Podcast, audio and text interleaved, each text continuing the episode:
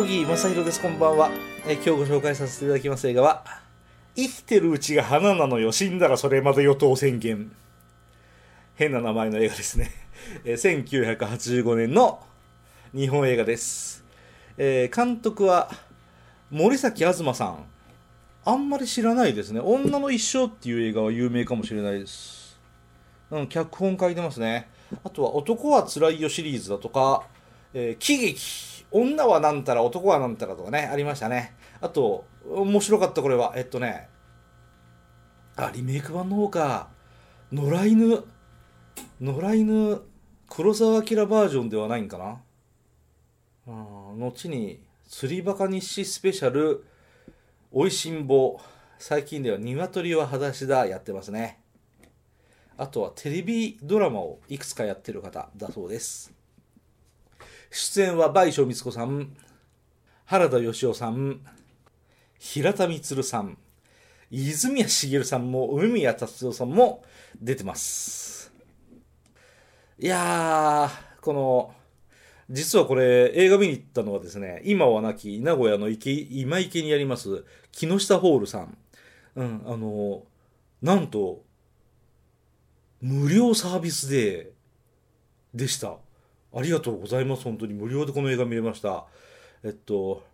昼間は僕見に行かなかったんですけど、あの、舞台挨拶付きの昼間の方にお客さんが慣れたせいでしょうか、あの、その日に夜上映だったんですけど、僕は見に行ったんですけど、夜見に行った方は意外と、え、無料なのにこんなに人少ないんですかと、あの、さ、木下ホールさん畳んじゃうようなと思っちゃうような、え、そんな感じの、上映でした。え、もう、まあ、ただだしね、名古屋ロケだしね、ということで、軽い気持ちで見に行ったんですけど、ものすごい、ものすごい重たい映画ですね。えーこれはね、要は、原子力発電だとかですね、えー当然ですけど、あの、放射能がうんたらかんたらとかですね、えーあと、フィリピンから出稼ぎに来たりだとか、逆にフィリピンに帰らなきゃいけないだとかね、えー暴力団がうんたらかんたらとかですね、あの、倍賞光子さんは、明るい、ケタケタ笑うような、サバサバの、息のいいお姉ちゃんっていう、そんな感じ。ただし、要はそういう映画だもんですから、とてもとてもズーンと重たくなる。とてもとてもズーンと重たくなる上で、まあ、いろいろあるけど頑張っていきましょうよっていうことを、前面に出すので、出されれば出されるほどこっちが辛くなりますよねっていう、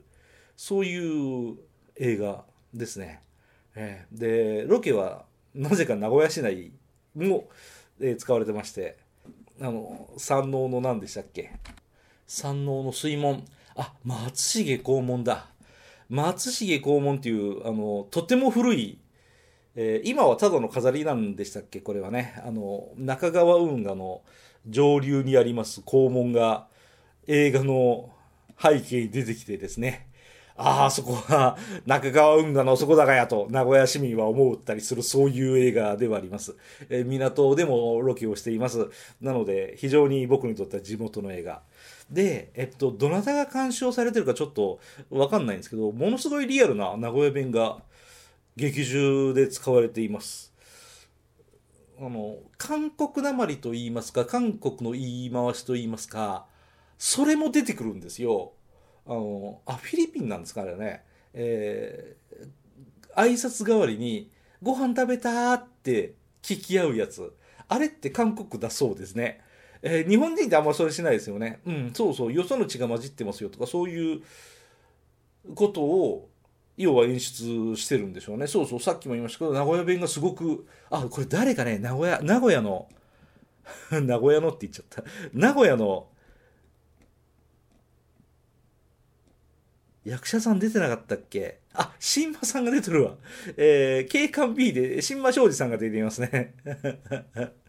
えーまあ、名古屋の人じゃないと新馬ちゃんわかんないと思いますんで、言いませんけど、まあ、要はそういう人なんです。えー名古屋の言葉がとても流暢でした。えー僕よくツイッターに書いてますけど、えっと、天空の蜂っていう映画で、え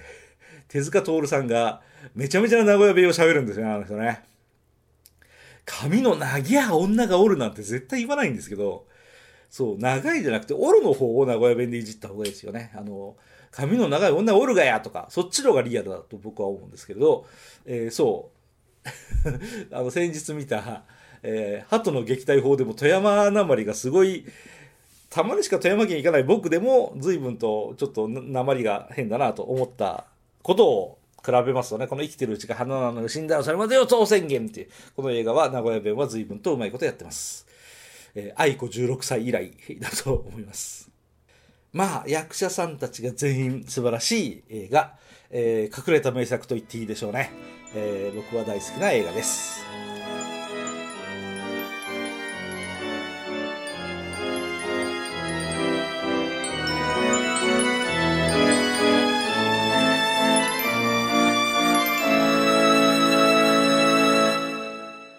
なたのハートには何が残りましたか？